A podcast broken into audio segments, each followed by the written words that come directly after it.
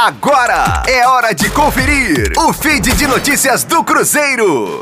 A estreia com resultado positivo no comando do Cruzeiro gerou boa expectativa em Ney Franco. Após o triunfo por 1 a 0 sobre o Vitória na última sexta-feira, o técnico garantiu que buscará ao longo de seu trabalho no Clube Celeste adotar uma postura ofensiva nos compromissos que o time terá na Série B do Campeonato Brasileiro. A justificativa é que não tem como o time jogar de outra maneira, já que esse é o DNA da equipe.